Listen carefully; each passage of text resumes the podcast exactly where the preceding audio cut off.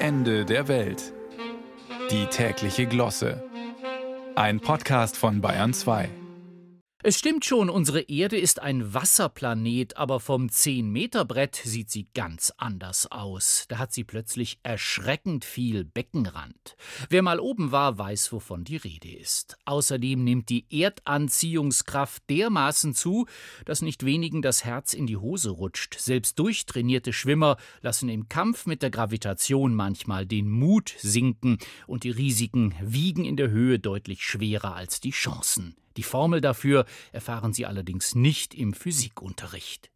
Warum steigen die Leute also trotzdem rauf? Na klar, um den Bademeister schrumpfen zu sehen, jedenfalls damals, als er noch eine Respektsperson war. Heute fehlen ja bundesweit 915 Fachkräfte, wie das Institut der deutschen Wirtschaft mitteilte. Schade drum, denn erstens müssen deshalb Schwimmbäder schließen, zweitens verlieren die 10-Meter-Türme viel von ihrem ursprünglichen Reiz. Denn aus der Vogelperspektive wurde aus jedem Bademeister eine Pfeife. Nach der allerdings wurde üblicherweise nicht getanzt, sondern gesprungen, was die ganze Freude auf rund 1,5 Sekunden beschränkte.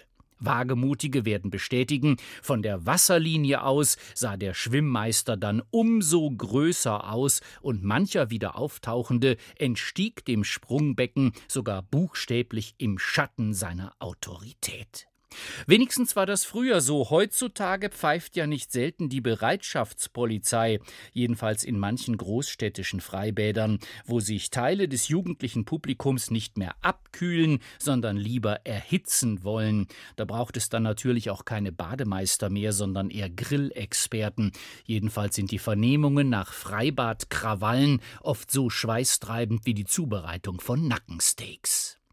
Womöglich sollte mancher jugendliche Unruhestifter zum Sprung vom 10-Meter-Brett verurteilt werden, wahlweise mit und ohne Gummikrokodilen im Becken. Die Erlebnispädagogik schafft ja Platz für viele Abenteuer.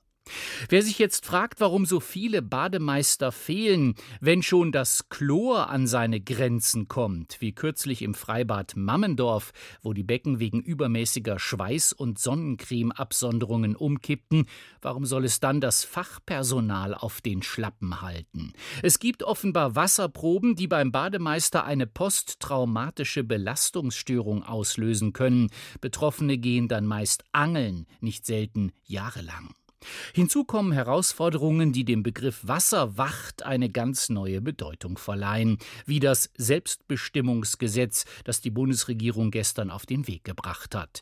Demnach sollen die Bademeister entscheiden, ob eine Transperson die Frauen- oder die Männerumkleidekabine benutzen muss. Könnte also sein, dass Bademeister die sexuelle Identität ihres Publikums mit Regenbogenkarten abgleichen und selbstständig entscheiden müssen, ob die Präferenz Präferenzen der jeweiligen Person noch lila oder schon violett sind. Hauptsache, die Kacheln bleiben blau.